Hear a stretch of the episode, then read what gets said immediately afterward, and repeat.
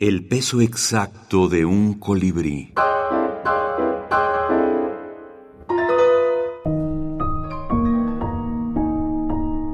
Fábulas y minificción. Fabudélicas de Eduardo Pérez Contreras, Spooky.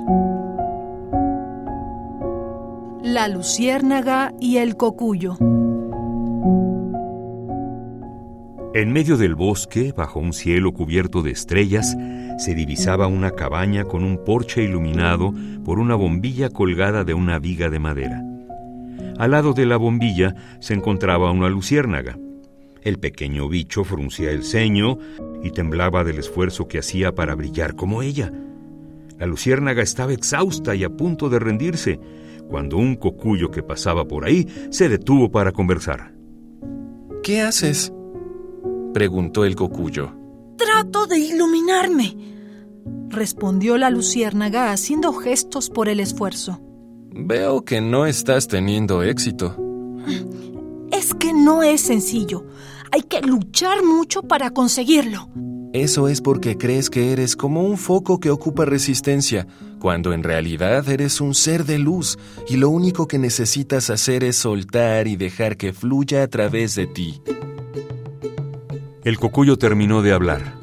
Dirigió a la luciérnaga una sonrisa y sin hacer mayor esfuerzo resplandeció.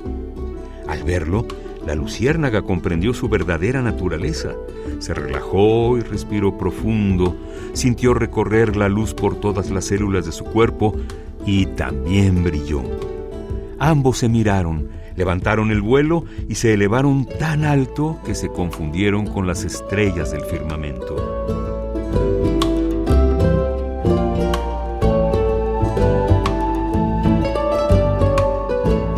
Fabudélicas, Eduardo Pérez Contreras, Spooky, Ediciones Recreo, México 2022.